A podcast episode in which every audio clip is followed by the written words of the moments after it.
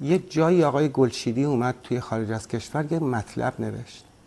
در واقع نقدی است به تمام رمان‌های ایران و میگه توی سمفونی مردگان معروفی میگه که برادر بازاری برادر شاعر را کشت. جامعه ای که میاد شاعر خودش رو می‌کشه جامعه ای که میاد نویسندهش رو فراری میده جامعه ای که یا نظام یا هر چی. در واقع این داره بلا سر خودش میاره. یه جمله هست پدر بزرگم همیشه می‌گفت آدم هر کاری می‌کنه به خودش می‌کنه. وقتی یک جامعه یک نظام میاد شاعرش رو می‌کشه در واقع داره به قلب خودش شلیک می‌کنه.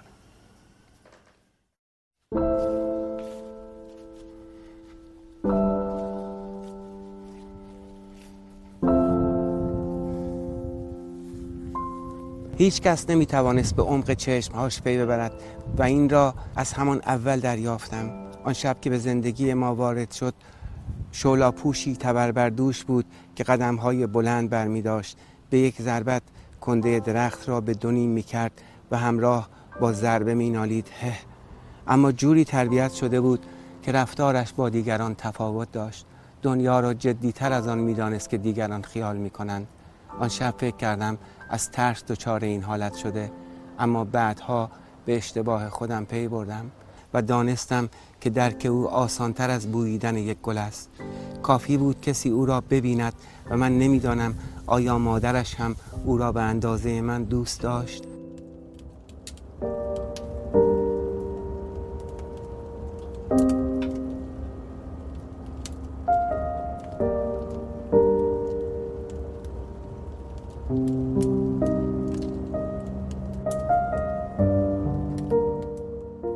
صدای عباس معروفی رو شنیدید.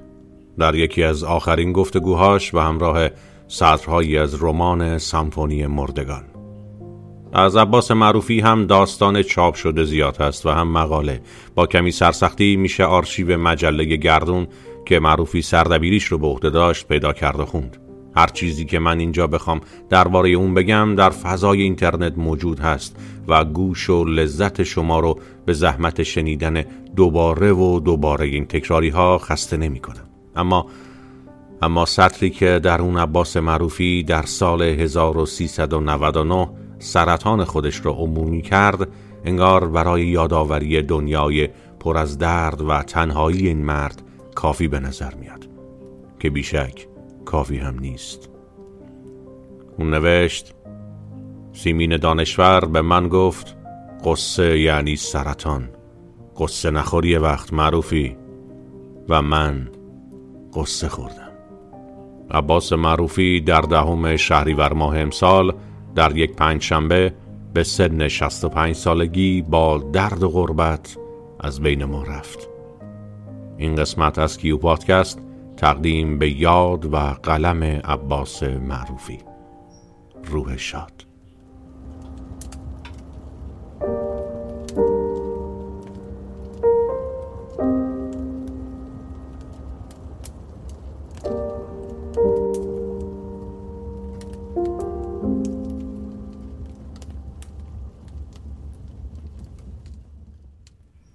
و حالا سلام. شما صدای من رو از کیو پادکست میشنوید. خوش اومدین.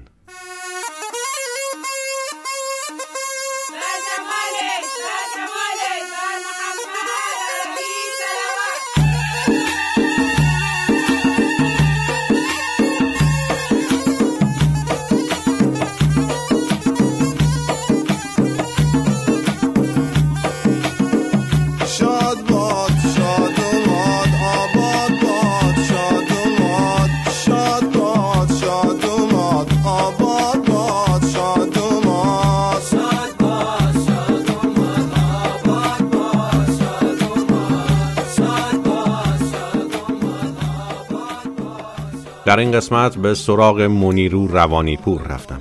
پیش از شروع خانش این قسمت متنی رو براتون می‌خونم که به قلم برادر بزرگ من کامران و برای این پادکست تهیه شده. امیدوارم در قسمت های بعد هم قلم خوش و جاندار کامران رو همراه خودمون داشته باشیم. سعی دارم از دادن اطلاعات ویکیپدیایی راجع به نویسنده ها حذر کنم چون هر علاقمند ادبیاتی به راحتی می‌تونه هر مدل اطلاعاتی رو که نیاز داشته باشه با استفاده از گوشیش و فضای بی انتهای شبکه جهانی به دست بیاره. این نشون از بیارزش بودن این مدل از دسترسی نیست فقط به نظرم تکرار مجدد اونها خیلی محلی از اعراب نداره. پس با کمک از اهالی دیگه ادبیات یا قلم خودم سعی می‌کنم با یک زاویه منحصر به فرد و منصفانه هر چقدر هم کوتاه متن معرفی های نویسنده ها رو تهیه کنم که خب زحمت این قسمت رو کامران برای ما کشیده. امیدوارم لذت ببرید. عجب جای صفای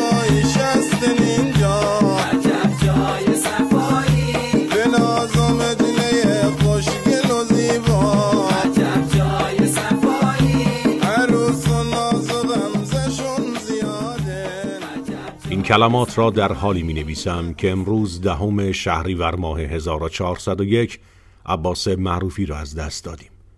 موجود لطیف و درستی که در دهه شست ادبیات معاصر ما را به همراه تعدادی نویسنده دیگر معاصرتر و تر کرد. نسلی که میان خوانندگانی بالید که سودای نوشتن نداشتند در داستانهای دیگران به دنبال روایتی جمعی بودند. از همان نسل و در همان سالها مونیرو روانیپور از طیفی بود که شانس این را داشت تا مخاطبانی جدی داشته باشد.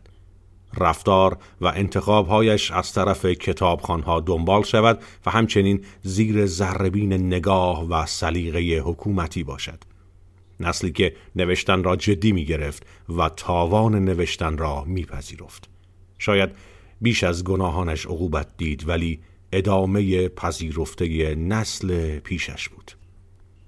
تصویر واضحی که از او به خاطر دارم در دوره ریاست مهاجرانی بر وزارت فرهنگ و ارشاد اسلامی است که اولین و آخرین دفعه بود که نویسندگان مستقل از طرف دولت نه حکومت فراخوانده می شدند و هرچند ناچیز قرار بود قدر ببینند.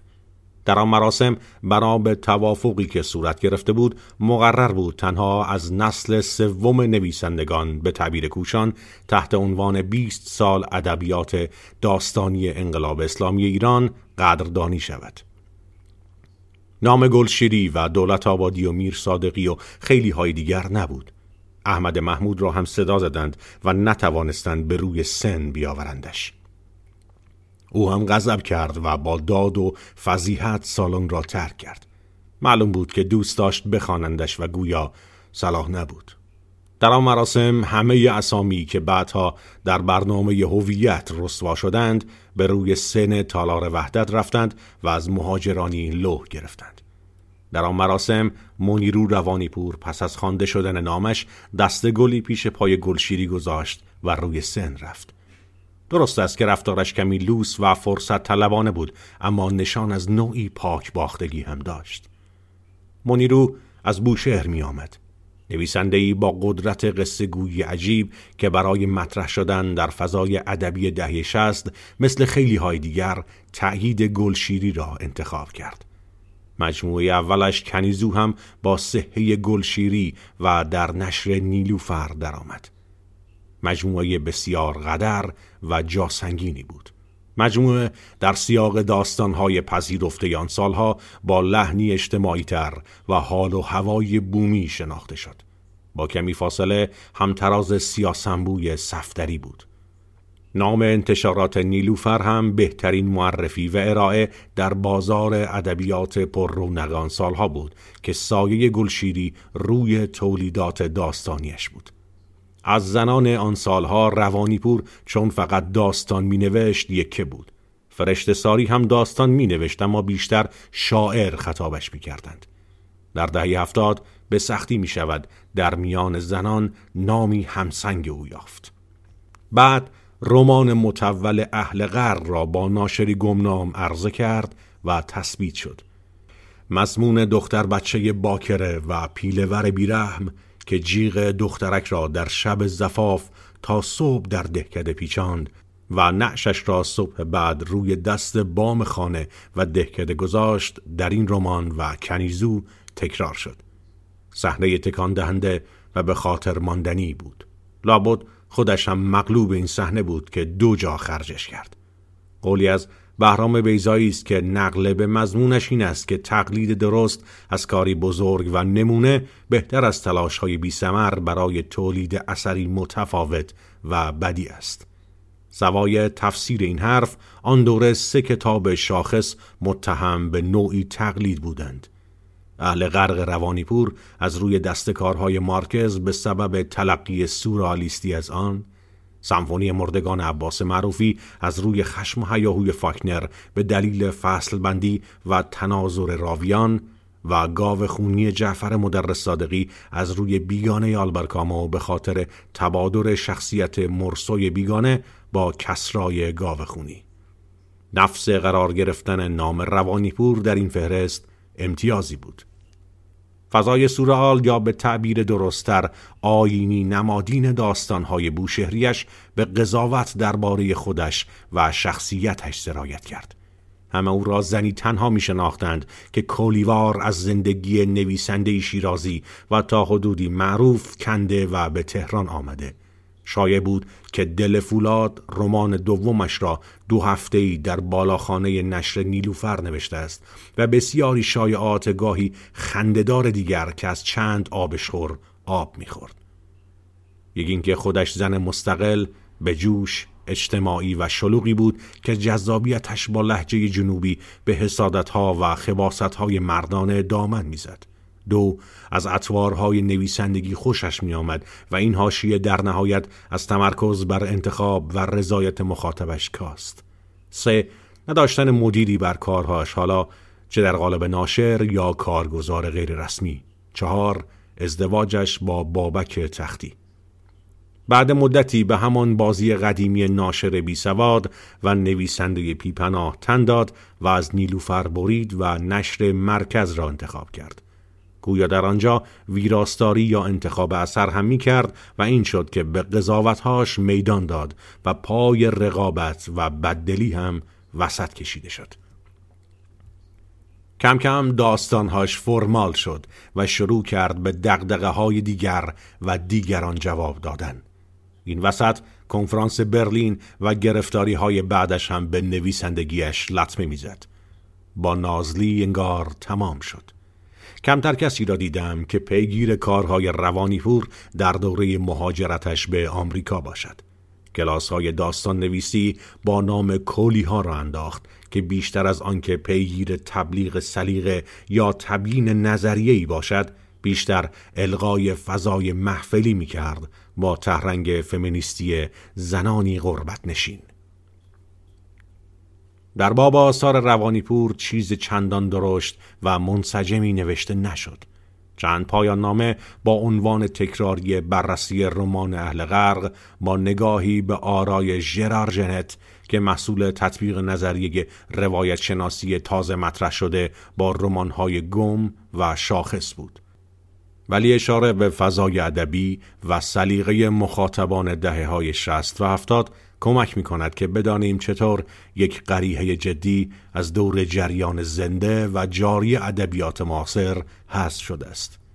این را باید کسی که کارهای نوشته شده در غربت روانی پور را خوانده قضاوت کند ولی کماکان نویسنده عزیز ما در فکر ایجاد درآمد از راه ادبیات است و از خستگی کار گل و نبود فراغت و تفریح مینالد در حالی که کارهاش در ویترین کتاب فروشی ها کم و کمتر دیده می شود.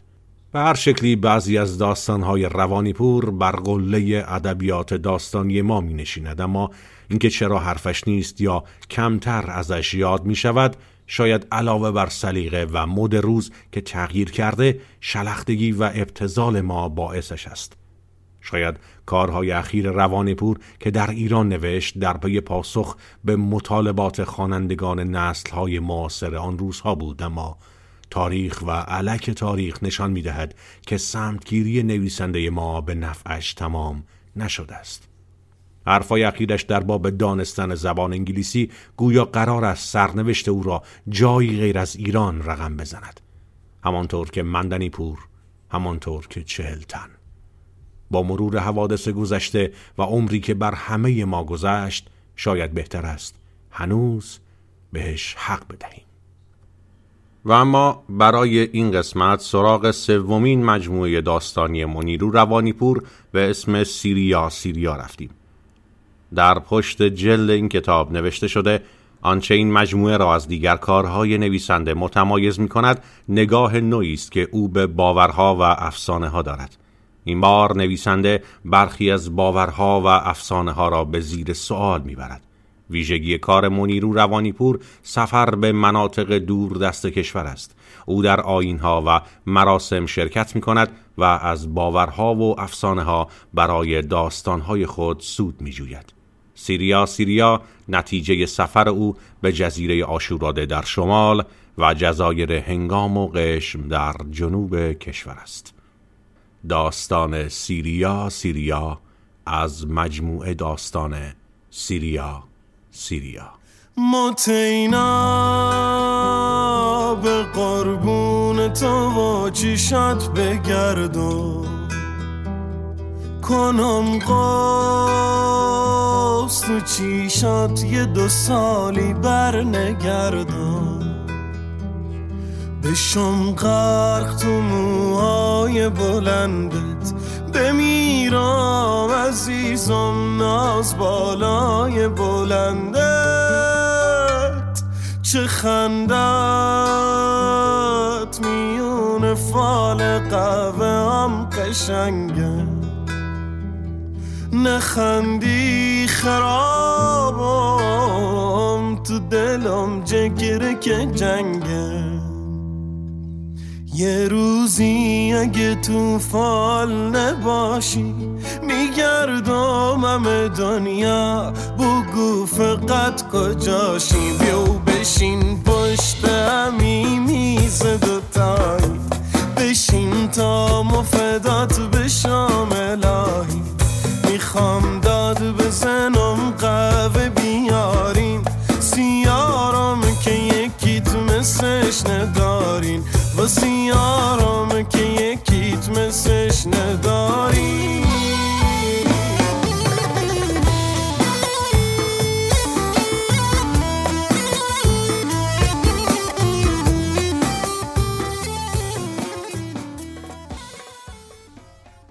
سیریا سیریا. به جانت لازاریان پریزاده اهل زمین. فقط یک ترانه مرا به آنجا کشاند.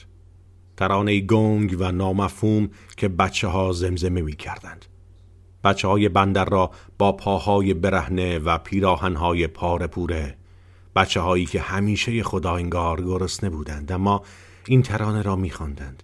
از زبان مردی خوشچین که کسی را صدا می‌زد و دائم مینالید. فقط یک ترانه مرا به اینجا کشاند و به هر کجا بودم و خواهم بود. هرچند شما هم می‌دانید که یک تبعیدی مخصوصا وقتی معلم باشد بیشتر می‌تواند به ترانه ها فکر کند. چون وقتی زمان در اختیارت باشد آن همینطور که در اختیار من بود و فعلا هست راحت می توانی فکر کنی که از کجا به کجا آمده ای و این بود شاید که من زیر شرجی و هوای داغ بندر جایی که زمان کش می آید و کش می آید به سادگی فهمیدم که نه تنها می شود از مکانی به مکان دیگر تبعید شد بلکه خیلی راحت می توانی از زمانی به زمان دیگر تبعید شده باشی. در بندری که من بودم و هستم هیچ کاری نمی توانی بکنی. جز اینکه روی تل عاشقون بنشینی و منتظر بمانی تا ماهی کوچکی به قلابت تک بزند و بعد خیت را بکشی و یا توی اتاقت بنشینی. اتاقی که پنجره های قدی دارد و رو به دریا باز می شود بنشینی و بنویسی یعنی فریاد بکشی هرچند هیچ کس نخواهد این فریاد را بشنود مردم بندر خیلی زود دور بر یک غریب جمع می شوند. حتی اگر تبعیدی باشد و خیلی زود عقب می کشند و از کنارت می گریزند. اگر به قلابت قلابی که به دریا انداخته ای تا ماهی کوچکی بگیری تکه از یک پیراهن حریر سبز گیر کند.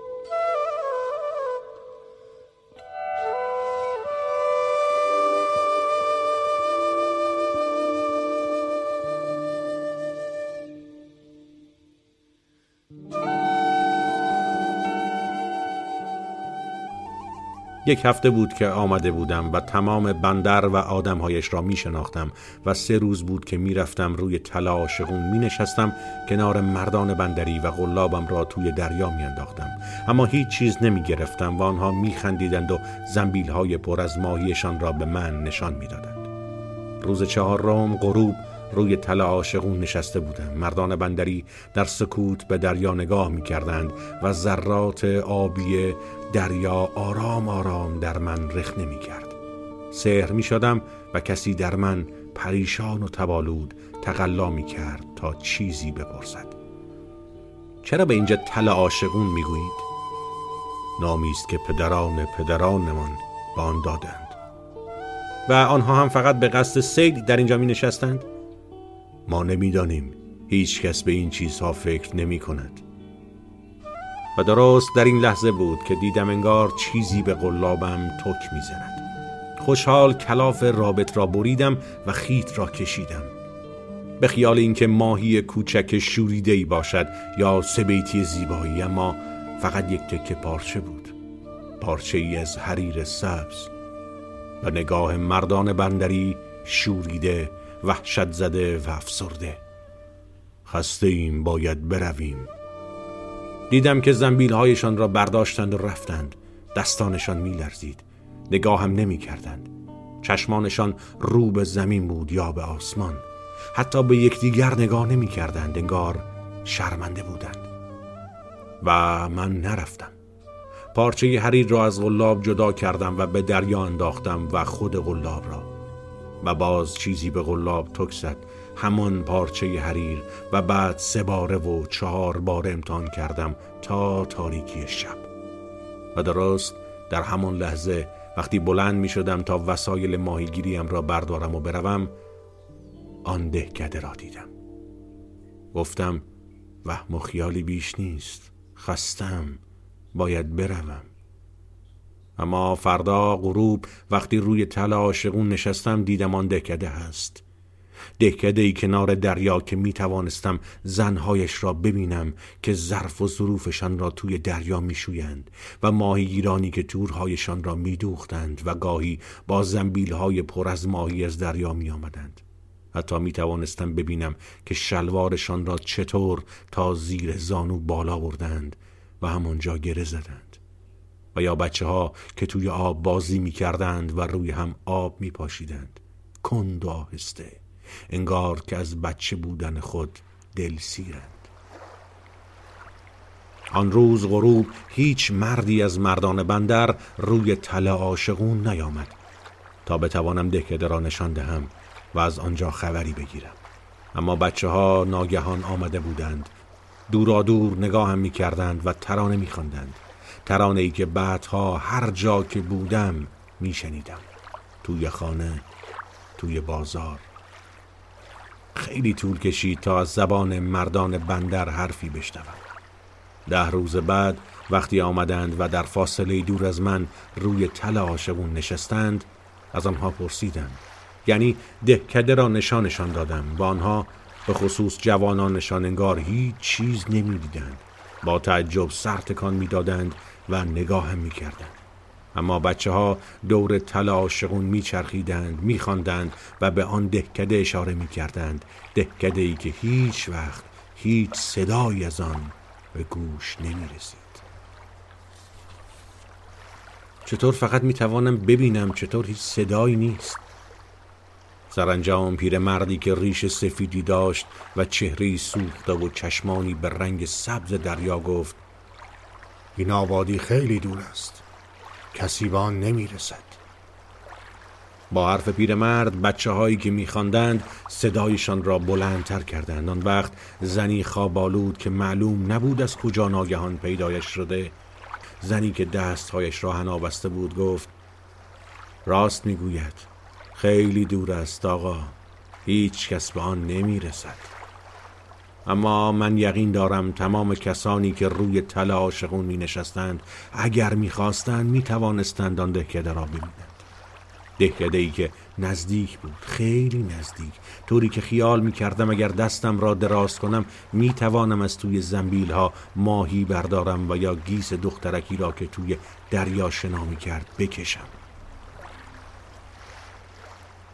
آنچه مرا واداشت که زودتر بروم نه بی خیال انگیز مردم بندر به آن دهکده بود که انگار بخشی از خاطرات خود را انکار می کردند بلکه حرکت کند آدم های آبادی بود و تبل هایی که می زدند می گفتم شاید از اینجا که نگاه می کنم این همه کن قدم بر می دارند و یا این همه کن تبل ها را به گردن می آویزند و می زنند اما پیرمرد که دیگر رهایم نمی کرد و همیشه روی تل عاشقون کنارم نشسته بود گفت روز به روز کنتر می شود و من رقص غریب پاهایشان را می دیدم که کند آهسته در هوا می چرخید و به زمین کوبیده می شد و آن گرد و غباری که پس از آن با حرکتی آرام از زمین برمیخواست و حتی می توانستم نگاه وحشت زدشان را ببینم. نگاهی که چیزی را انگار مخفی می کرد و بسیار شبیه نگاه مردم بندر بود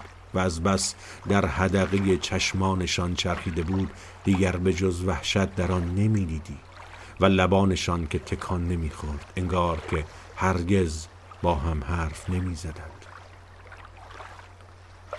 و این آویختن تبل ها به گردن بیشتر نزدیک غروب بود. یعنی غروبی که ما داشتیم روی تل عاشقون و آنجا روی تل اگر شب می‌شد باز آن آبادی روشن بود.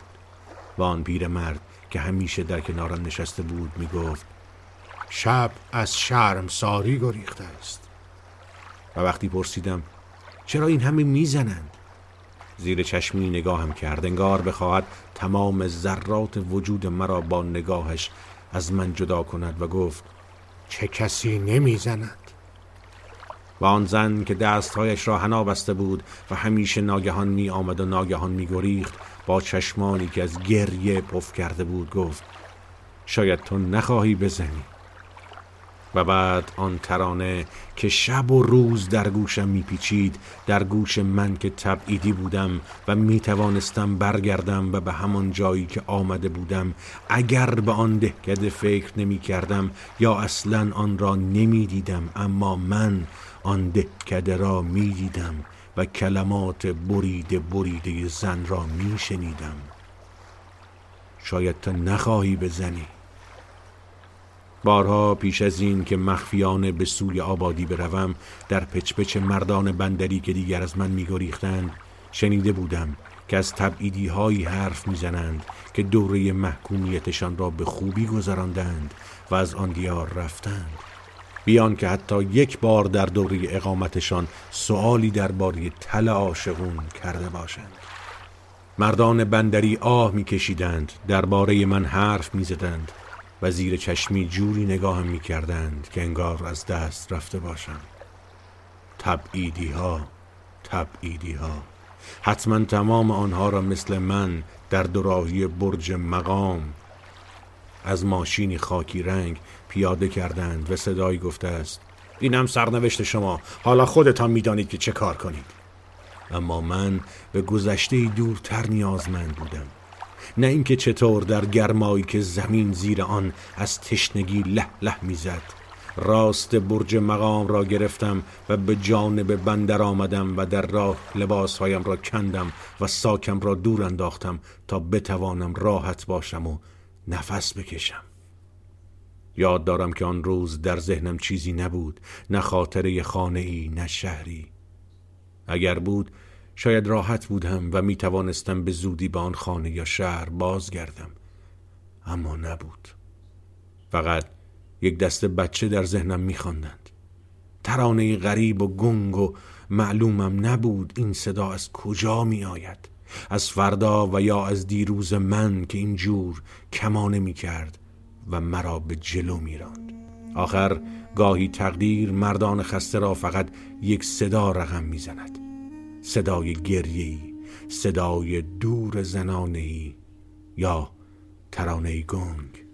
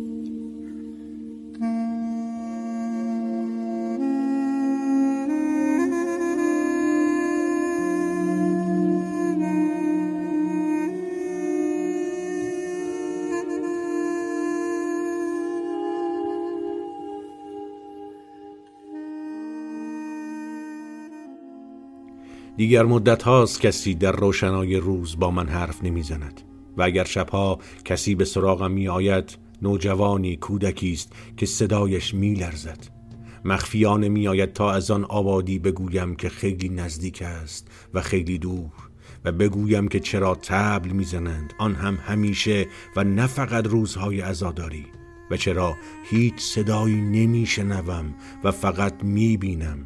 تازه اگر بخواهیم که ببینیم.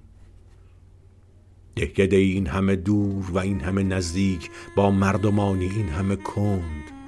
کندتر از حرکت زنی که هر شب وقتی دیگر هیچ کس در کنارم نیست از روی دریا می آید. آرام در کنارم می نشیند. زنی با چشمان طلای درشت که انگار گریه کرده و پوست محتابی و موهای پریشان سیاه و دستانی که هنابسته است. زنی که مثل تمام کسانی که غرق شدهاند همیشه خیس است قطرات آب از پیراهن سبز حریرش چکه می کند و باریکه آب شور دریا از لابلای موها روی گردنش سر می خورد. زنی که حرف نمی زند. فقط تا سپیده سهر می نشیند تاری از موی سیاهش را می گیرد و با آن بازی می کند و به خش خش قلم روی کاغذ کاغذهایی که جوانان از تنها کتاب فروشی شهر می‌خرند و به من می‌دهند گوش می‌دهد و بعد همان جور که آمده می‌رود. همیشه انگام طلوع آفتاب می‌رود. نرم روی سطح آب انگار که روی زمین گام بر می هرگز بر نمی گردد تا نگاهم کند و همیشه خیلی دیر می‌فهمد که آفتاب در حال دمیدن است. دست باچه می شود. انگار می ترسد آفتاب تنش را خوش کند. این بود که راه افتادم تنها و هیچ کس با من نبود. نه آن پیرمرد و نه آن زنی که صدایی خواب آلوده داشت و دستهایش را هنا بسته بود. می توانم هنوز صدای پیرمرد را بشنوم که دائم انگار هیچ کلمه دیگری نداند می گفت دور است خیلی دور.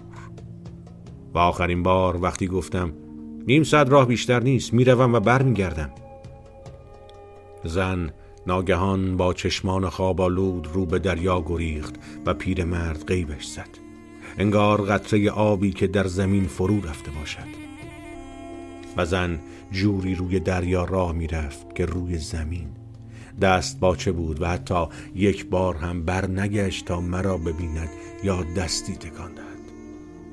در تاریکی یا سپیده روشن سحر راه افتادم تا زودتر برگردم و مردان بندری ندانند که کجا رفتم. می‌خواستم آن دهکده را لمس کنم و بعد با آنها بگویم که آبادی حقیقی است و خیلی نزدیک و چه بسا پیش خود خیال کرده بودم که آنها را هم روزی با خودم ببرم. با خودم می‌گفتم کناره دریا را می‌گیرم و می‌روم کناره دریا را. و لابد خیال می‌کنید صبح رسیدم یا زور یا شب. همه این حرف ها و زمان بندی ها بیفایده است. آنجا در آن دهکده زمان ساکن بود. حرکتی نداشت و تنها یک صدا صدای ترانه زجهی پر از درد بود که آن آبادی را بیدار می‌کرد یا به خواب می برد از امارت جنی که گذشتم اسم این امارت را زنی که صدایی خواب آلوده داشت به من گفته بود. امارتی که در و پنجره نداشت. دیوارهایش در حال روم بیدن بود و زن می گفت که سالها پیش در و پنجره شیشهی رنگارنگی داشته و معلوم نیست چه کسانی حلال پنجره ها و شیشه های رنگارنگ لوزی را دزدیدند و حالا جنها در آن خانه کردند. هوا آسمان و دریا انگار با هم می‌خواستند بند بند تنم را از هم جدا کنند. مثل یک امارت که بخواهند در و پنجره و شیشه های لوزی و سنگ هایش را از هم جدا کنند. جانم تکان می‌خورد. ذره ذره از هم باز می شدم به زور می توانستم پاهایم را با خود بکشم و گام بردارم و چون گام بر می داشتم پخش و پرا می شدم. و در این لحظه بود که صدای زنگ های غافله را شنیدم. قافله ای که انگار از کنارم میگذشت تا مثل من به آن آبادی برسد. اما هرچه نگاه کردم قافله ای ندیدم و به این خیال که شاید ساعتی دیگر قافله به من برسد یا من به او به راهم ادامه دادم. پوست تنم نمناک بود. شاید غرق شده بودم یا داشتم جای رسوب می کردم فرو می رفتم و بعد موجهای ریز که مثل کودکان سرگشته می آمدند و به پاهایم دست می کشیدند و تا خیس نشوم از کناره دریا جدا می شدم. کمی دورتر روی ریگ ها گام بر می داشتم و آنها باز خودشان را به من می رساندند. انگار چیزی می خواستند و مثل آدمی زاد عقل و ذهنی داشتند. این بود که مجبور شدم از دسترس موجها دور شوم و این بار صدای زنگ قافله را بلندتر شنیدم و بعد از آن صدای گریهی به دریا نگاه کردم. پیراهن زنانه ای از حریر سبز روی موجها بالا و پایین می‌رفت. خدایا کسی در حال غرق شدن بود؟ به سوی دریا دویدم و تا کمر توی آب بودم که حریر سبز گم شد و دستی که تقلا می کرد تا موجها را پس بزند تا افق رفت و صدای گریه خاموش شد. اما صدای زنگ قافله هنوز بود. چند بار چند بار تا کمر به آب زدم یا تا گردن که آن حریر سبز را از روی موجها بگیرم و نشد. خستگی به من می گفت که باید زمانی طولانی گذشته باشد. نگاه کردم. امارت جنی دور بود و بندر دورتر و هیچ قافله نبود و انگار حتی یک قدم به آن آبادی نزدیک نشده بودم.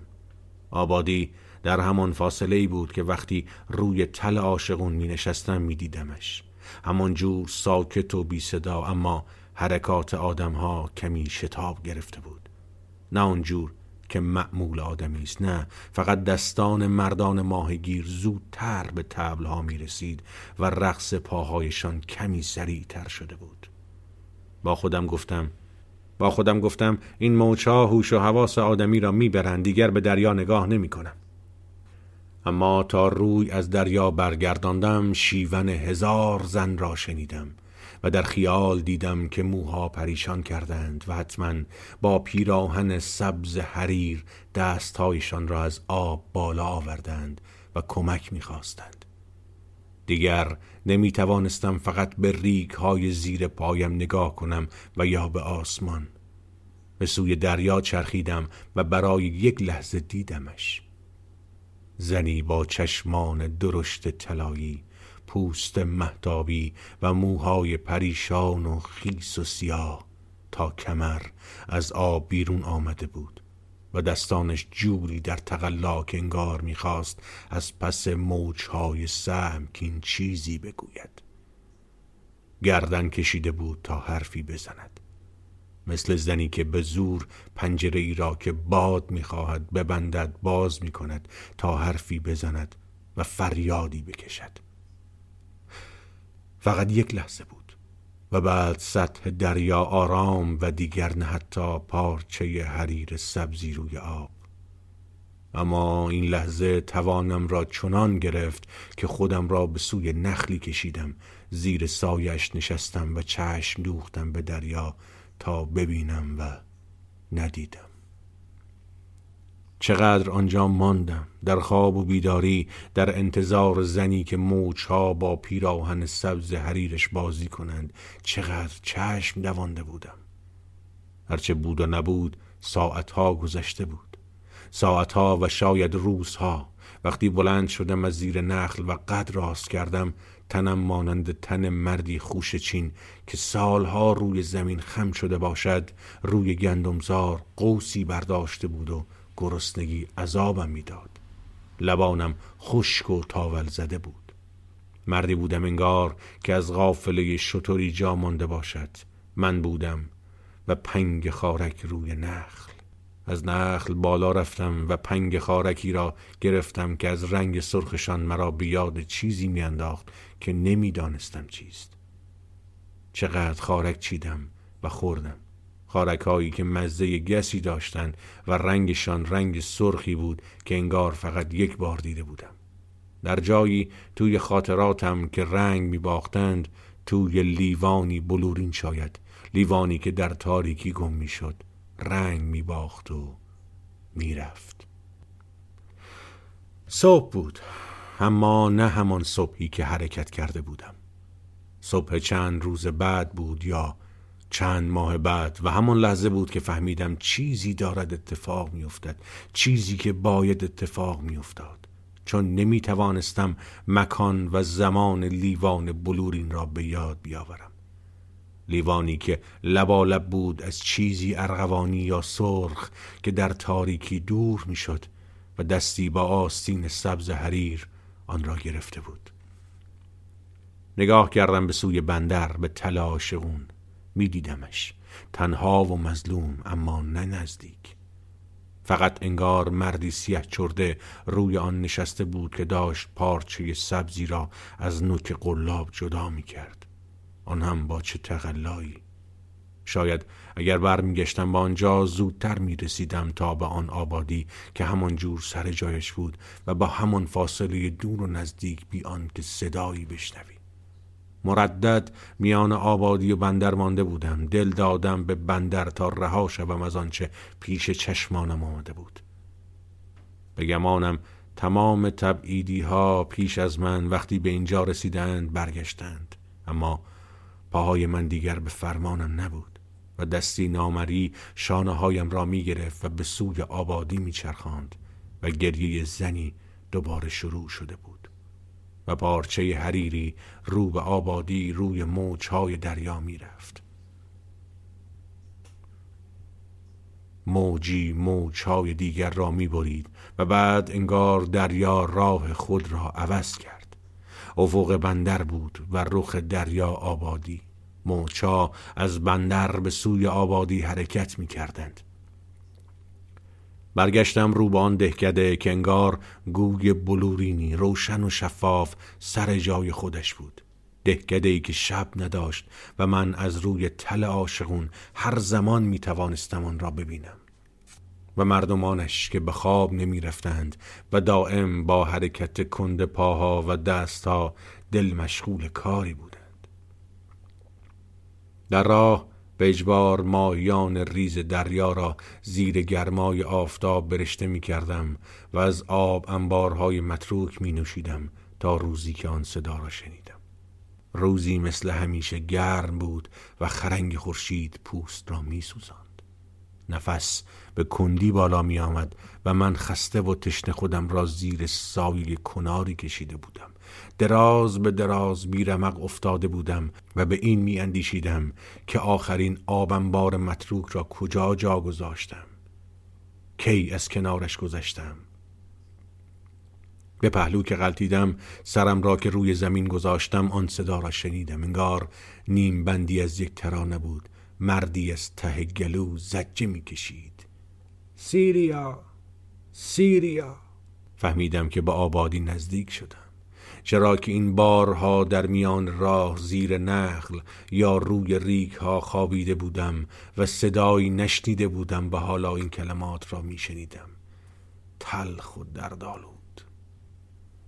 نگاه کردم آبادی سر جایش بود و آنها تبلهایشان را درآورده بودند و می‌زدند یک بار دیگر روی زمین دراز کشیدم و گوش خواباندم.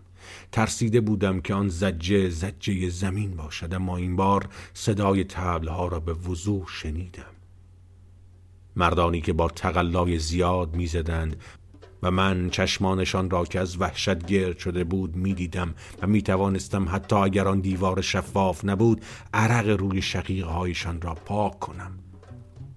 همان وقت بود که با خودم گفتم چیزی باید دور این آبادی کشیده شده باشد. چیزی که نگذارد صدا عبور کند. فقط زمان می توانست این چنین پوسته شفافی دور جایی بکشد که هیچ کس هیچ صدایی نشنود. یا خود صدا تراکم کلمات که می تواند دور بر یک نفر حتی چنان خیمه بزند که هیچ کس صدای فریادش را نشنود. برگشتم به بندر نگاه کردم آنقدر دور بود که دیگر نمی توانستی بگویی اصلا چون این جایی بوده یا نبوده. و وقتی تلاش کردم تا خاطره ای را به یاد بیاورم دیدم فایده ای ندارد. و فهمیدم که همه چیز را در جای دور جا گذاشتم.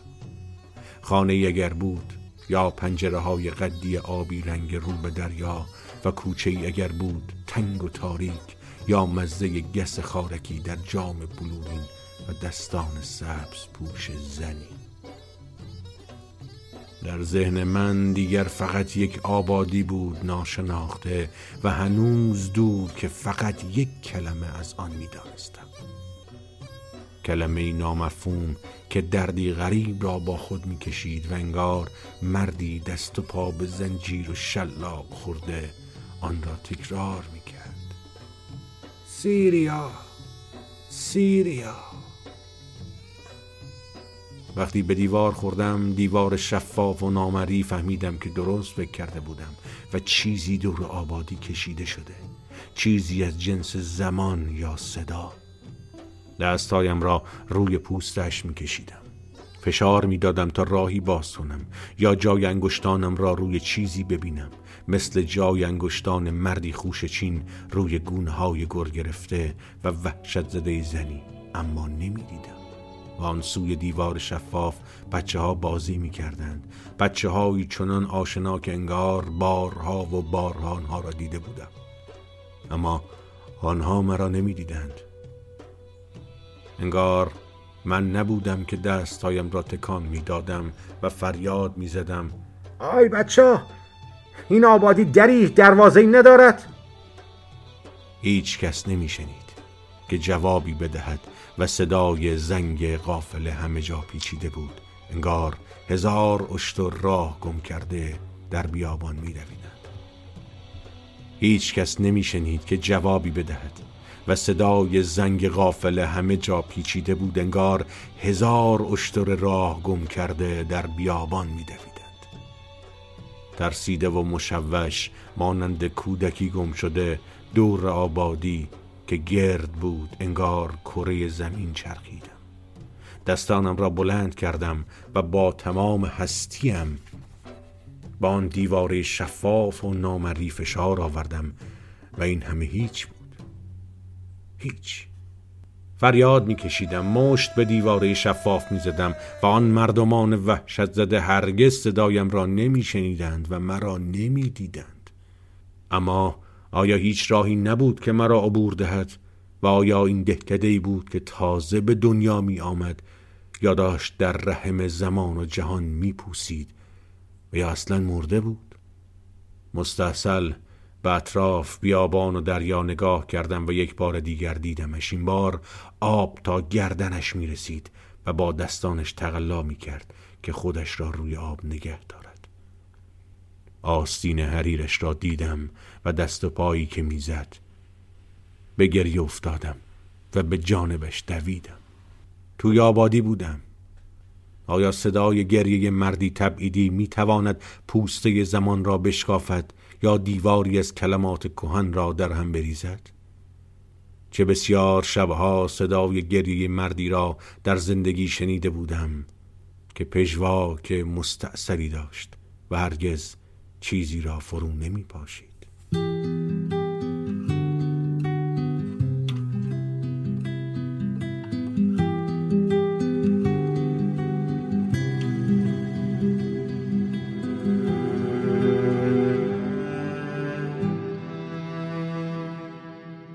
هر جا برم سروا بگردانم.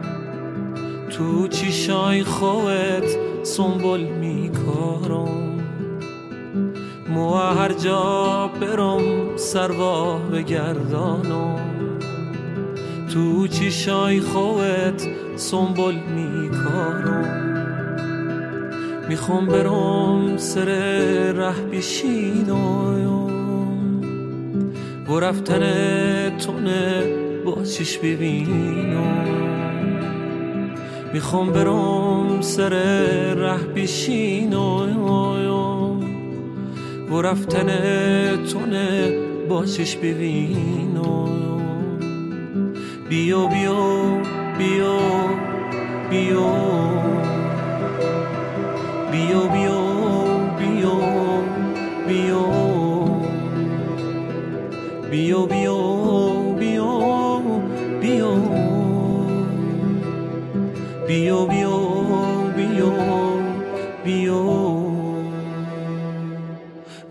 هر بون پرس تو کردم.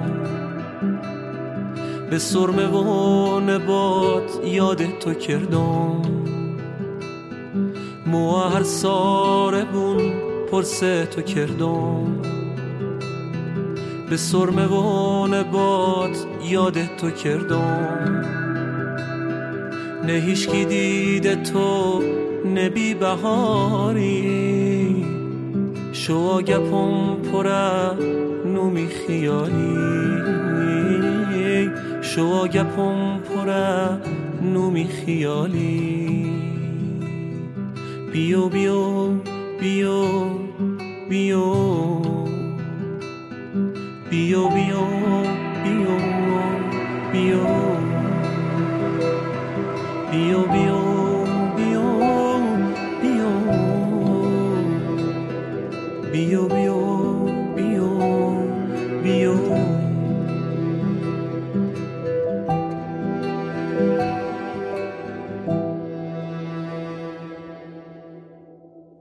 شما باید به من بگویید که چه چیز مرا از آن دیوار عبور داد. شما که شاید روزگاری کاغذهای سیاه شده ای را که روبروی من است بخوانید روبروی یک تبعیدی که در اتاقی رو به دریا نشسته است و می نویسد تا آن صداها را نشنود. صدای تبل هایی که مردم بندر دائم می‌زنند و صدای ماشین هایی که به عمد از کنار پنجره میگذرند و شب و روز وانمود می‌کنند که اصلا هوش و حواسشان به من نیست یا صدای کسانی در لباس مبدل رهگذران که از پنجره سرک می‌کشند و می‌دانم که به خاطر آن زن میآیند که پیراهن حریر سبزش همیشه خیس است. توی آبادی بودم.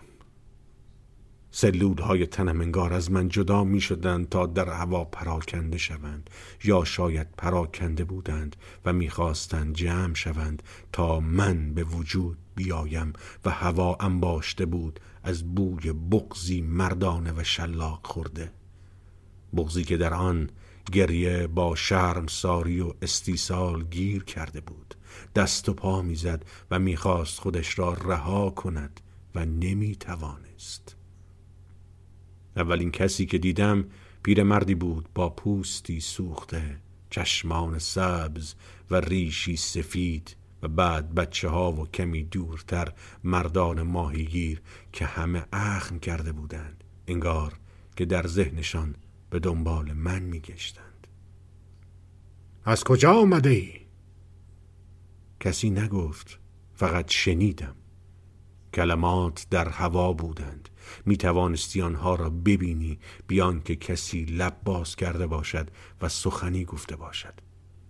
کلمات قدیمی بودند.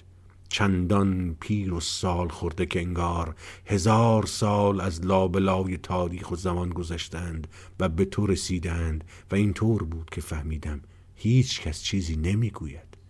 فقط میشنود یا می‌بیند.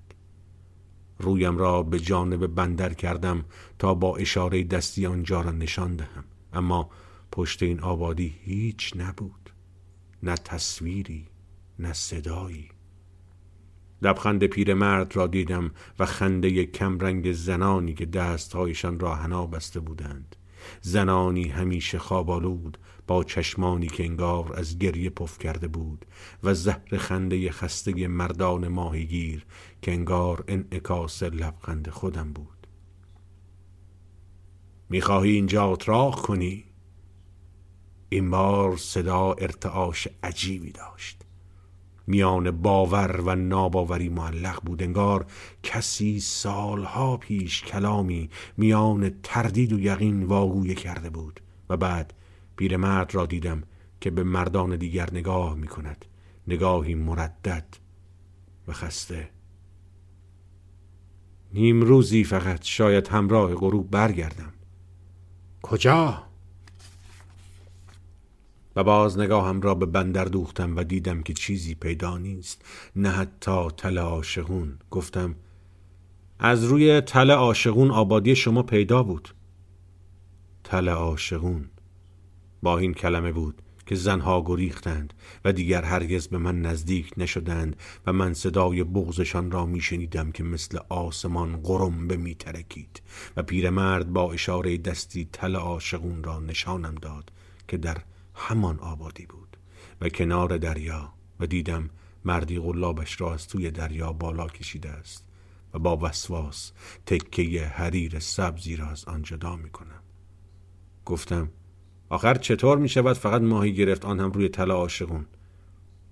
و با صدای گریه زنان را شنیدم و زنی خوابالود را دیدم که چشمان طلایی غریبی داشت. دورا دور ایستاده بود و به مرد نگاه می کرد که با قلاب و پارچه حریر در کلنجار بود. و لحظه بعد دیدمش که به جانب مرد رفت کنارش نشست و تاری از مویش را با انگشت اشاره به بازی گرفت. موهایی که خیس بود و قطرات آب از آن چکه می کرد.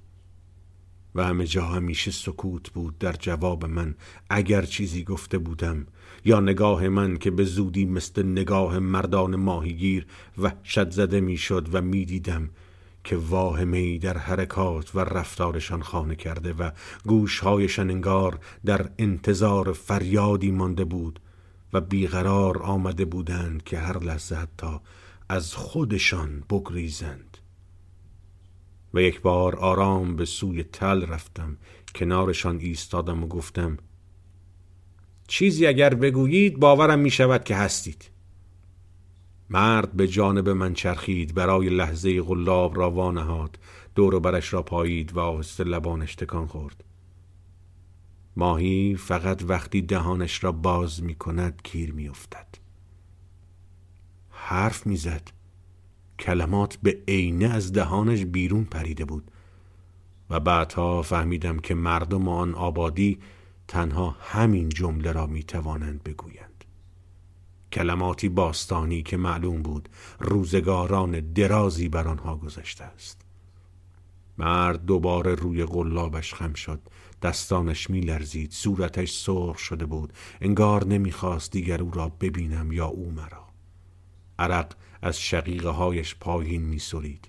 لبانش را به دندان می گزید و درست همان لحظه بود که آن بو را شنیدم بویی که هوا را سنگین می کرد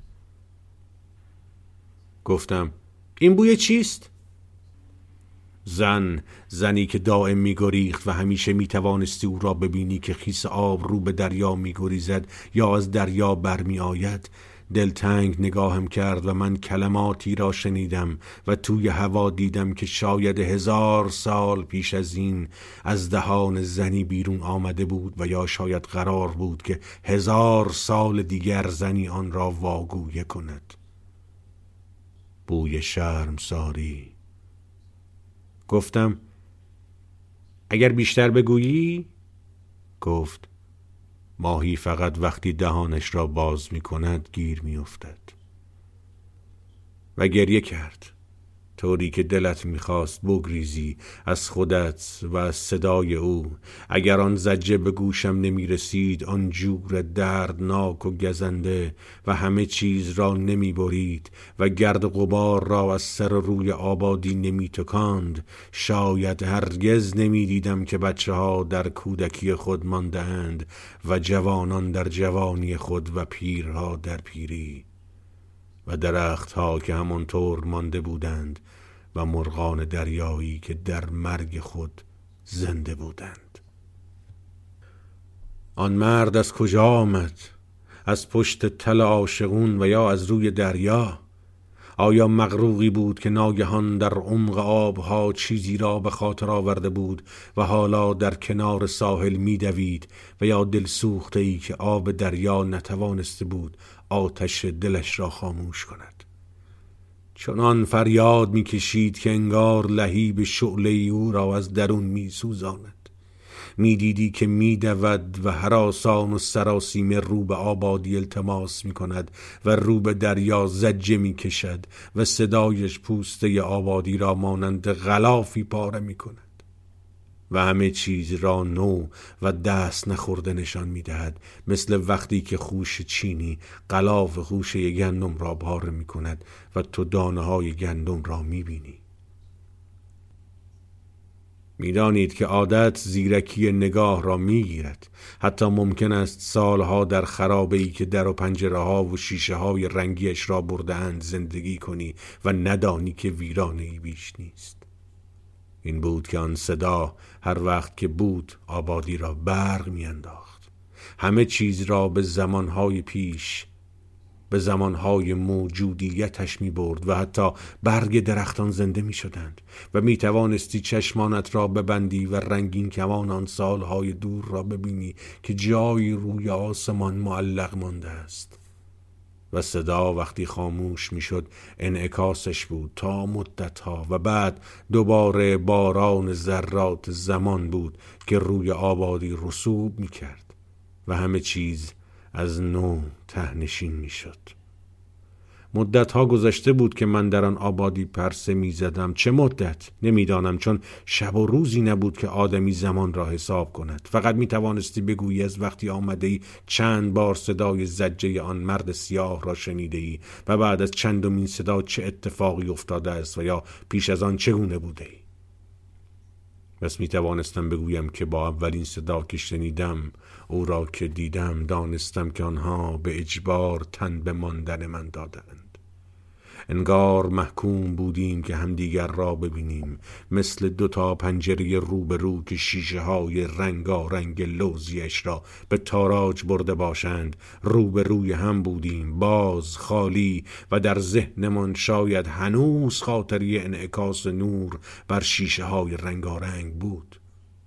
بود اما چیزی نمی گفتیم و صدای آن مرد سیاه باید شنیده می‌شد.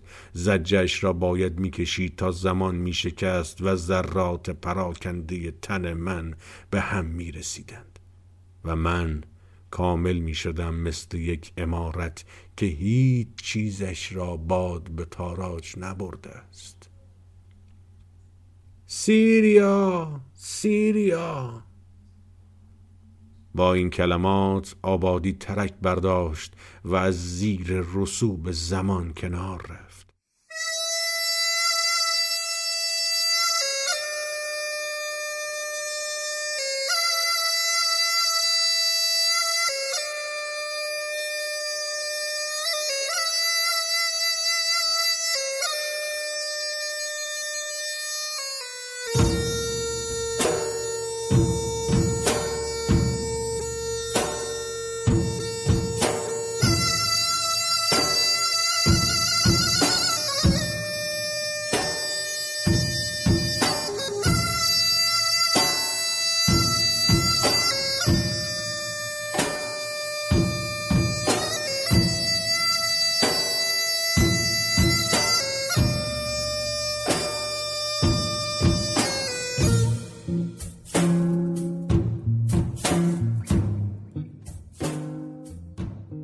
دیدم که مردان ماهیگیر هر کدام سراسیمه به گوشه گریختند و لحظه بعد باز آمدند با تبلهایی که به گردنشان آویزان بود و سنجه هایی که می‌زدند و شاخ گوزنهایی که در آن میدمیدند و دریا پیراهنی از حریر سبز را می‌برد و میآورد.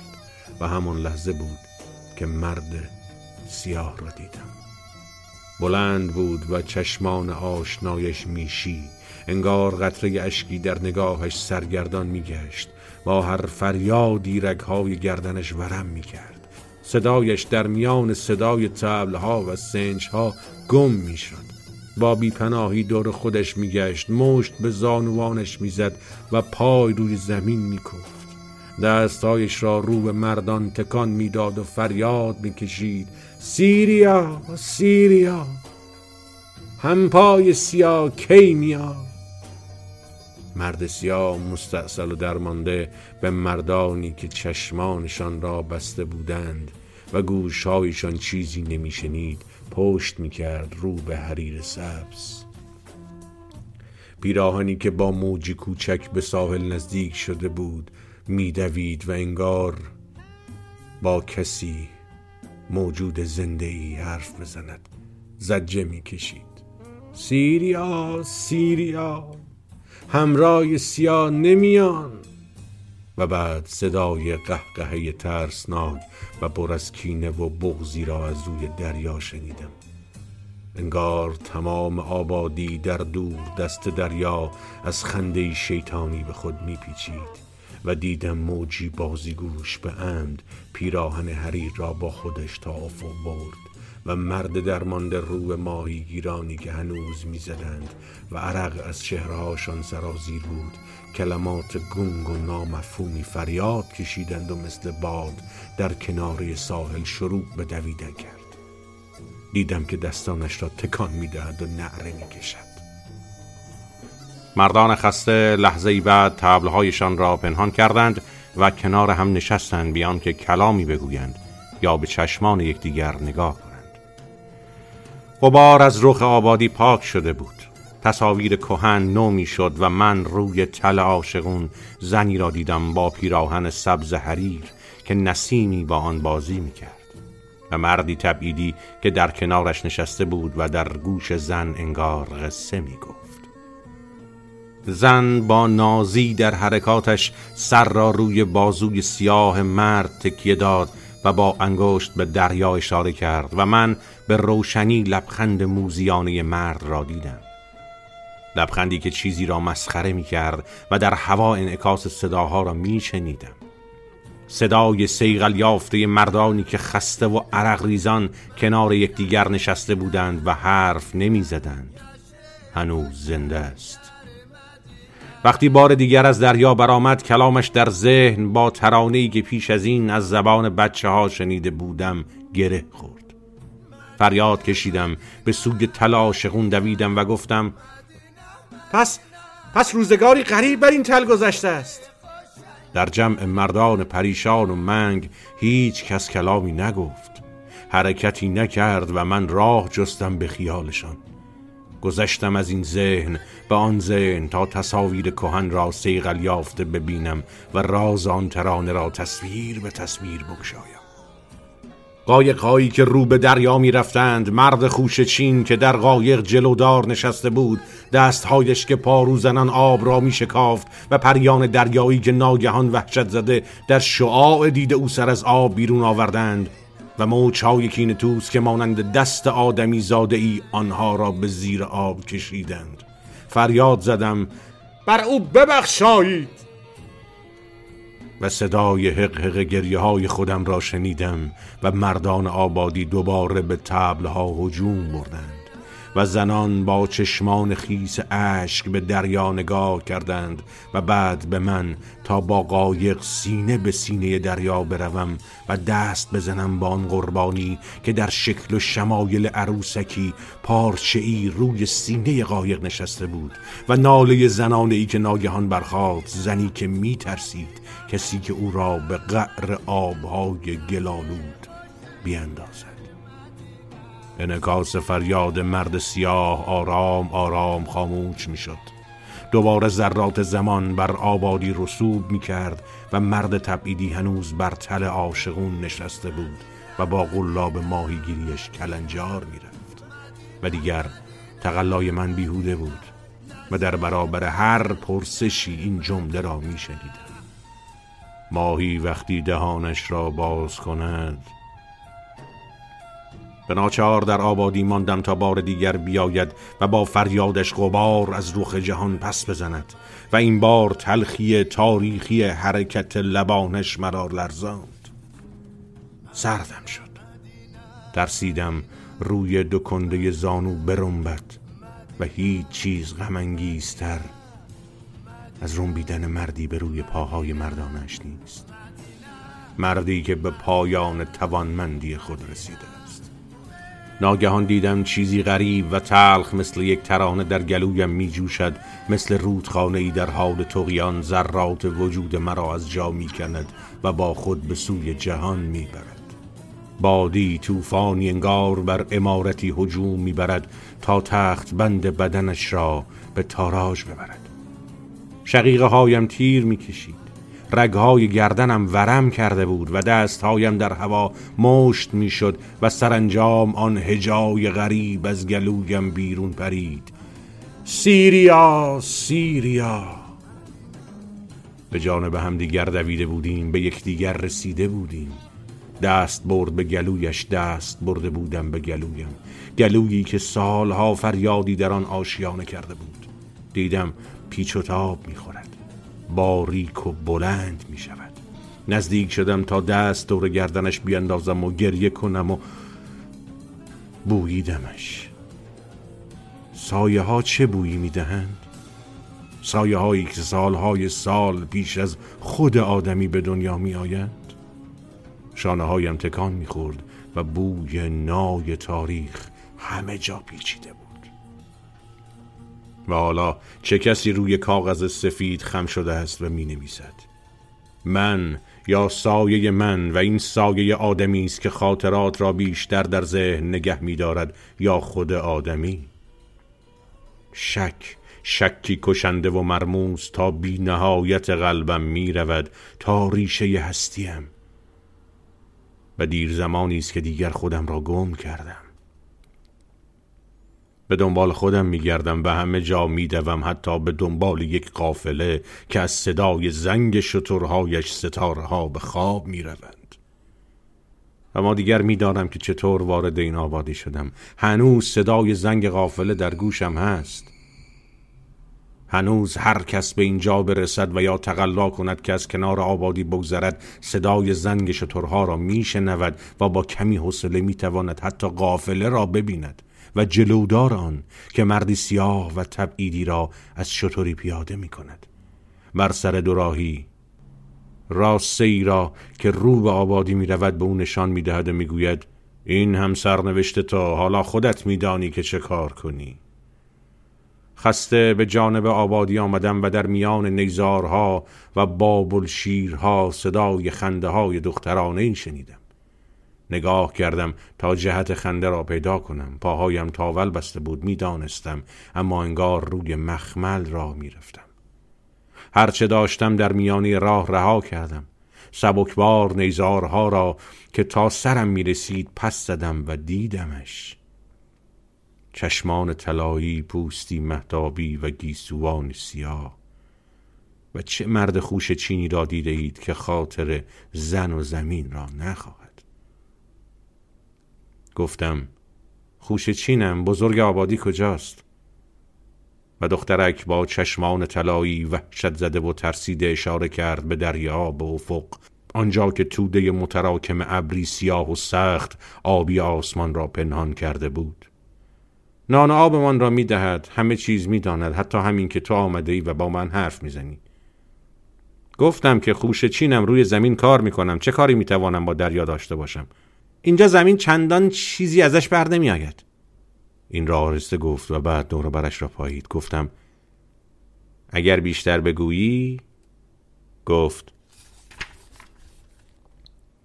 ماهی وقتی دهانش را باز می کند و گریخت رو به تلی که هنوز نامی نداشت. هیچ چیز برای یک مرد سختتر از این نیست که در توانایی شک کنی. این جور بود که به دام افتادم.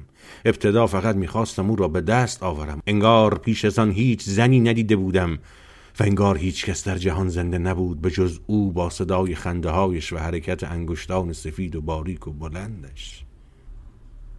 در یک آبادی که مردمانش هم رنگند بودن کسی مثل من با رنگ و رخساره دیگر چه قوقاها می‌تواند برپا کند.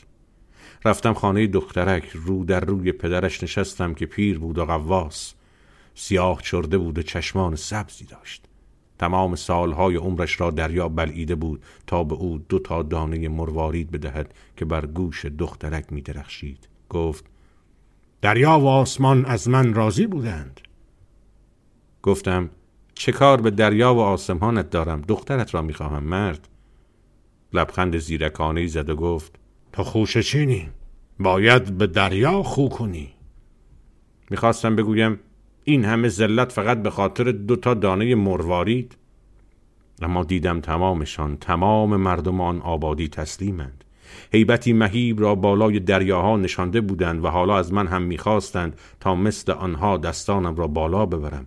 اما من خوشچین بودم و خیال می‌کردم پایم روی زمین است. و اینجور بود که در دام افتادم و با خودم گفتم آیا در تمامی این سالهای زندگی نتوانستند حتی آهی به نشانه تردید از دل برارند ماندم تا نگاه آنها را از دریا به سوی زمین بکشانم و یا فقط نامی برای آن تل بیابم.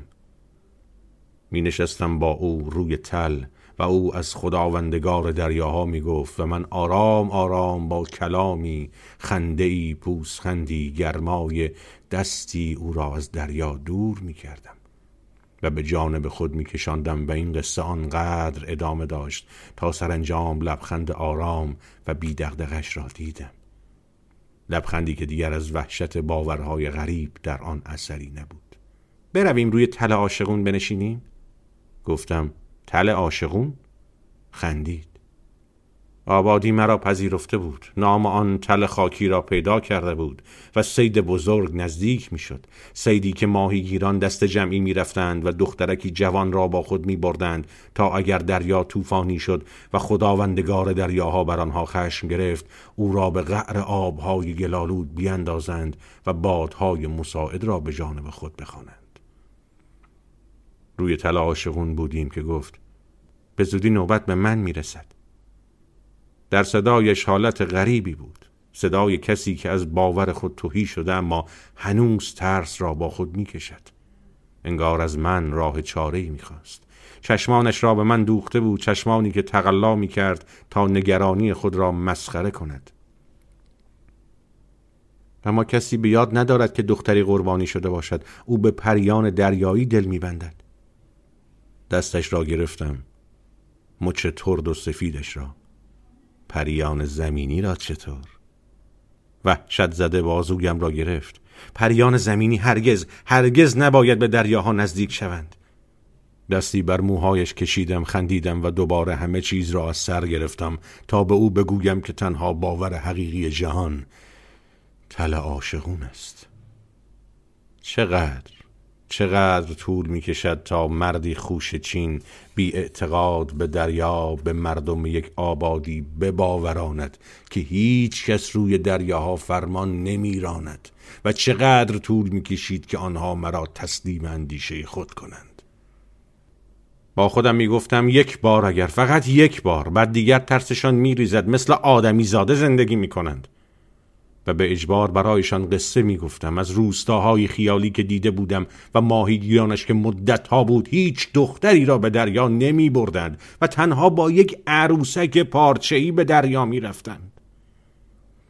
شک و تردید در چشمانشان قد می کشید و با کلام من و قصه هایی که می گفتم لبخند گنگی بر لبانشان می نشست می دیدم که آرام آرام دورم جمع می شوند جوری که انگار دور امام زاده ای و من قایقم را پیش می بردم بادبان برافراشته بودم و می رفتم وقتی در اولین سید عروسک پارچه ای را که تمام دختران آبادی در دوختنش سهیم بودند و هر کس گوشه ای از آن را گلدوزی کرده بود با خود می بردند هنوز آثار ترس و تردید را در چشمانشان می دیدم اما بعدها دیگر عادتشان شد و من به این باور رسیده بودم که ترس را از جان آنها دور کردم.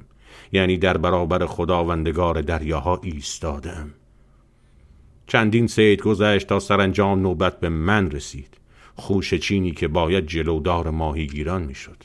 یک روز پیش از حرکت روی تل عاشقون در گوشش آرام زمزمه کردم. می‌خواهم تو را با خود ببرم. در آن لحظه به وضوع صدای قلبم را میشنیدم و او با تعجب نگاهم کرد. گفت هنوز میترسی؟ سرش را با نازی تکان داد. نه نه.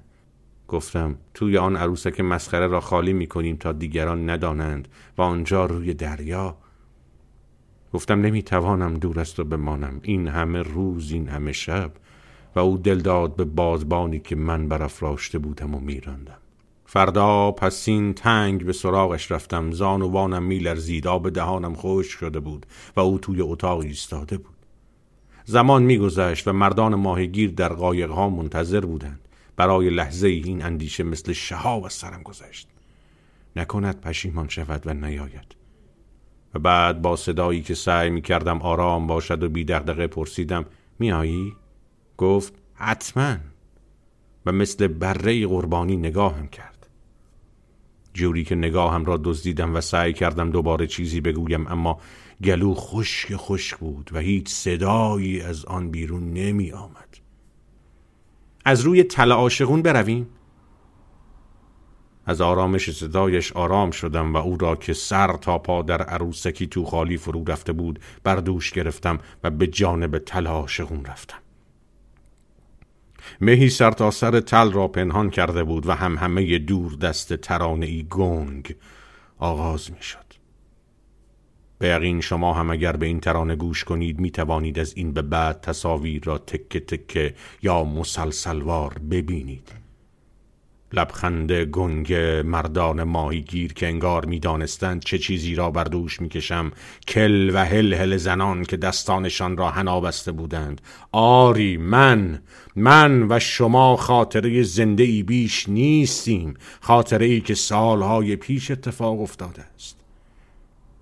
من هم مثل شما هر روز و هر لحظه به خانه او می‌روم. مردد نگاهش می‌کنم میترسم نیاید به می‌پرسم میآیی؟ می‌گوید حتما. و بعد میترسم که توی صدایم ارتعاش گنگی باشد چیزی را فهمیده باشد. اما چه چیز را؟ آن وقت به چشمانش نگاه نمی کنم او را بر دوش می گذارم سنگینیش را حس می کنم و لبخند مردان ماهیگیر را می بینم و کلو هلهله زنان را. بعد می دوم توی قایقم می نشینم و پارو می زنم شب است و شما صدای خنده و شوخی ماهیگیران را می شنوید محتابی در کار نیست و به آسمان نگاه می کنید که پر از ستاره است و تردیدی گنگ بر دلتان می نشیند نکند ستاره های آسمان نگران چیزی باشند. نکند آنها حادثه ای را از آن بالا بو کشیدند. و روی سینه قایق دخترک نشسته است همانطور که یک عروسک می نشیند حرف نمی‌زند. لابد میترسد خداوندگار دریاها صدایش را بشنود و عاشق شود. و نگاهت می کند با دو تا چشم طلایی از دو روزنه ای که خودش در عروسک پارچه ای چیده به اندازه چشمانش که تو را ببیند و تو چرا حرف نمی‌زنی؟ مگر نمی‌خواستی خستگی و تنهای دریایی را با حضور و کلام او از بین ببری و بند بند ترانه گنگی که شنیده ای از هم وا می شود اولین موج که بر سطح دریا می نشیند پری دریایی آبی رنگی را می بینی و صدای آرام سلوات مردان را می شنوی که انگار ترسیدند. شاید صدای خودت صدای خفه خودت را می شنوی یک آبی دریایی. دریا گلالود می شود صدای دردارود آه دخترک را می شنوی و اولین مرد قایقش را که به قایقت نزدیک می کند می گویی بادهای نامساعد. صدایی چنین لرزان و ترسیده درست در لحظه ای که باید همه چیز را انکار کنی و رو در روی قایقران بیستی. صدا با لرزشی تو به خودت نشان می دهد به او نگاه نمی کنی نگاهت را می دزدی تصویر دو دانه مروارید پیش چشمانت بزرگ می شود بزرگ و دستانت بیتاب رعشه می گیرند دو دانه مروارید. و بعد دومین و سومین قایق می‌رسند تا در میان مردان ماهیگیر و قایقهایشان محاصره شوی. نگاهشان نمی کنی لبانت میلرزد. قربانی را به دریا بیانداز تو فریاد می‌زنی؟ من فقط می‌خواستم روی دریا تنها نباشم. مردان ماهیگیر و لبخند گنگشان مردان ساده آبادی باور کردند اما خودت باور نمی کنی دوباره فریاد می‌زنی قسم می‌خوری پارو از دستانت میافتد و او با چشمان طلایی وحشت زده هنوز روی سینه قایق نشسته است. دستانش در کلنجار با دو مروارید گوشوارش. نگاه می‌کنی موجها بلندتر شدند و مردان ماهیگیر نزدیکتر. حالا لبه قایقشان به قایقت می‌خورد. دستهایت را تکان می‌دهی. باورهای مردان ماهیگیر ناگهان توی ذهن جان می‌گیرند و قد می‌کشند. بزرگ می‌شوند. نوعروسان را پریان دریایی به آبادی باز میگردانند. باز میگردد. باز میگردد. چقدر طول می‌کشد تا آدمی تسلیم اندیشه دیگری شود؟ چقدر؟ موجی روی قایق میرنبد. موج نمی‌بینی. دستیست هوشیار و تعلیم دیده که می‌خواهد او را با خودش ببرد. همه چیز همه چیز را از نگاه آبادی تعبیر می‌کنی. و او پرت می شود به گوشه قایق. صدای ناله اش را می شنوی اما هنوز با گوشواره هایش کلنجار می رود و لحظه بعد می بینی که دستانش را به پیشانیش می کشد و پارچه خیس آب و خون و بوی خون اگر در دریا شنیده شود. خون آدمی زاد تو حتی تلاش نمی کنی تا او را بلند کنی. می‌خواهی به زمین برگردی و می‌بینی که مردان ماهیگیر توی قایقت آمدند. دست او را می‌بینی که به سویت دراز شده خیز برمیداری. یک لنگه گوشواره در کف دستانش. به دنبال لنگه دیگر به گوشهایش چنگ می‌زنی مییابی بر میداری و به چشمان هیچ کس نگاه نمی کنی. چیزی در آبهای گلالود میچرخد. میچرخد و فرو می‌رود و تو تا به خشکی برسی فکر می‌کنی به پریان دریایی که باید او را به ساحل بیاورند و در طول راه صدای مکرر خودت را میشنوی من من فقط می‌خواستم روی دریا تنها نباشم. مردان آبادی باور می‌کنند اما خودت.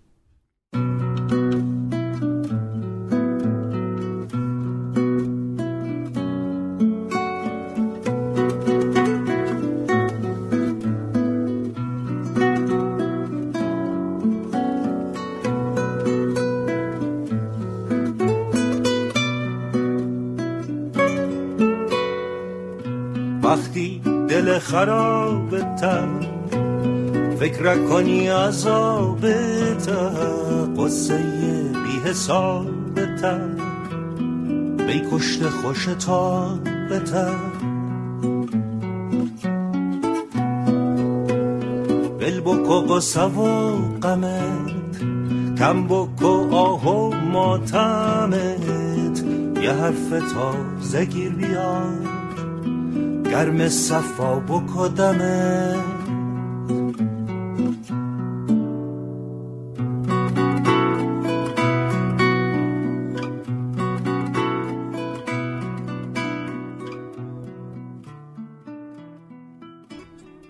زمان به یک مرد تبعیدی فرصت می دهد تا دوباره گر بگیرد. خاطراتش را مرور کند. انسانها را به جای رؤیاها بنشاند و به ترانه ای فکر کند که هرگز ساکت نمی شود بعد از آن به در خانه مردان ماهیگیر می رفتم تا دوباره و چند باره بگویم من فقط می خواستم روی دریا تنها نباشم.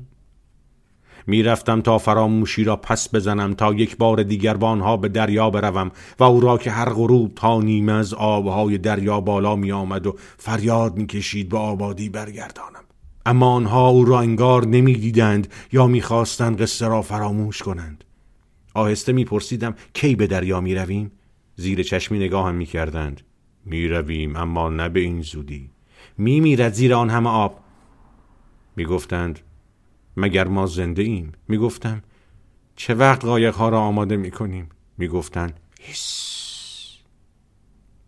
حالا دیگر گذشته است و او در عمق آبهای سبز میچرخد و میچرخد. انگشتانش را بس که در آب مانده ورم کرده اند به سختی بالا می آورد و تکان تکان می و اینکه آن زن از دریا برمی آید یکی از مردگان آبهای خاکستری است. یعنی تعمه که می‌خواهد مردان ماهیگیر را به قلاب بکشد. دروغی بیشرمانه است. چرا که تمام زنان می‌دانند وقتی زنی با پیراهن سبز حریر روی موجها بلند شود و فریاد بکشد یعنی نمرده است. یعنی دل به دل مردگان آبهای خاکستری نداده است. و گذشته از این زمان یا همان فرصتی که گفتم حقیقت زندگی را به تمام تبعیدی ها نشان می دهد چه که از زمانی به زمان دیگر تبعید شده باشد و چه که از مکانی به مکان دیگر. مثل مرد خوش چین که سرانجام فریاد کشید سیریا سیریا! حقیقت بسیار روشن است و تلخ نه مثل دریا گلالود. حالا دیگر زمانهای بسیاری گذشته و همه می‌دانیم که آن اتفاق که نباید افتاده است و هیچ زنی را پریان دریایی به خشکی نمی تا روی تل عاشقون بنشیند و سرش را به بازوی مرد تبعیدی تکیه بدهد. مردی که به هر حال در هوشیاری به دریای گلارود میخندد اما فقط وقتی روی خشکی باشد. و من این را از ترانه فهمیدم که بچه ها میخواندند و دور تل عاشقون میچرخیدند و میچرخند. تلی که مدت هاست هیچ کس رویش نمی نشیند به جز شما که می‌خواهید ماهیتان را بگیرید. دیگر بازگشتم. مدت هاست. می‌دانم که آن آبادی حقیقی است مثل تل عاشقون مثل شما که حقیقی هستید و این همه دور و این همه نزدیک. توی اتاق ماندم. اتاقی که پنجره های قدیش رو به دریا باز می شود و من می توانم از همینجا تل عاشقون رو ببینم و مردی که تقلا می کند تا پارچه حریر سبزی را از نوک قلابش جدا کند و هر شب وقتی هوا تاریک تاریک می شود زنی با چشمان طلایی و موهای خیس آب که از وحشتی موهو می لرزد می آید. کنارم می نشیند. با تاری از موهای خیسش بازی می کند. به صفحات کاغذ چشم می دوزم. آرام می شود و من همیشه تند و شتاب زده می نویسم تا بغزش مثل آسمان قرم به این نترکد می‌دانم که همراه طلوع آفتاب می رود اما همیشه می ترسم گشتی ها او را پیدا کنند. نه تنها گشتی ها بلکه خود شما یا خود من. میترسم یک روز یک شب دوباره او را غرق کنم به آن وقت مثل همیشه فریاد بزنم. من فقط نمی‌خواستم تنها باشم. این است که من در شبان روز فقط دو بار نفس می‌کشم. وقتی که می آید آنجور مظلوم کنارم می نشیند و وقتی که می رود روی دریا صدای پاهایش را می شنوم و می دانم که می گریزد از دست من از دست شما و از دست ما که او را به قعر آبهای گلالو رها کردیم و تا صدای یکدیگر را نشنویم بر تبلهایمان کوبیدیم.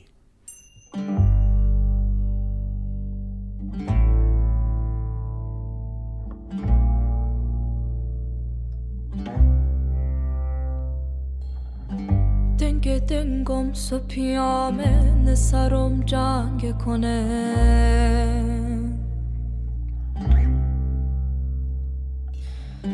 رنگ بنگند تیام سیکوت خینه کنه.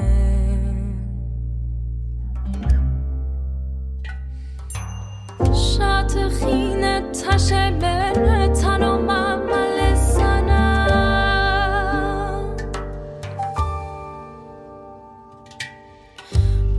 شهر نهاد ما تعوف دل كل سنة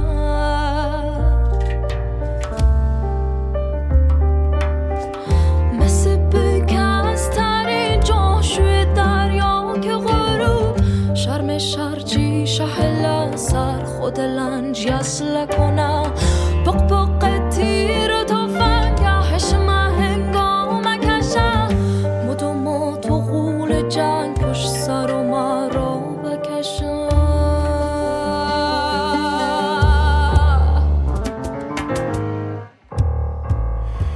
یازدهمین قسمت از کیو پادکست رو شنیدید. امیدوارم لذت برده باشید. چه قسمت پرغمی شد این قسمت. البته هم عشق داشت و هم غم. امروز که می‌خواستم این قسمت رو منتشر کنم دوباره غم جدیدی آوار خودش رو خراب کرد به سر ادبیات مردمش. ید الله رویایی هم رفت. همین امروز رفت. و ما تنها و تنها تر شدیم. در قسمت بعد کمی بیشتر از رویایی میگم و حتما اثر پر از یاد و خاطری از اون رو هم می‌خونم. حالا دیگه باید بلند و بلندتر بخونیم چون انگار قرار به اینه که فقدان تکیهگاه های درشت و محکم ادبی و فرهنگیمون روزمره بشه برای ما. وا حسرتا. وا حسرتا. بعد نیست. در آخر خالق موسیقی هایی رو که در متن کار شنیدید بشناسید. البته که همشون معروف و کار درستن. از سعید شنبزاده هیدو هدایتی سهیل نفیسی محیا حامدی و بندهای سیریا و گرد خاک قشم در این قسمت استفاده شده بود. همچنان امیدوار مهر و عشق و لطف شما رفقای نازنینم هستم و هستم. ممنونم از همراهیتون. تا قسمت بعد به امید دیدار.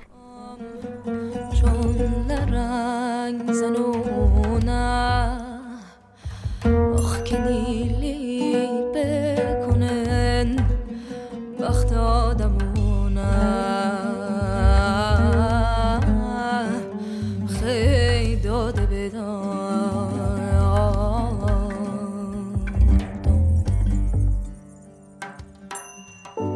نفسم همون آید از اکرزم پشت سرت.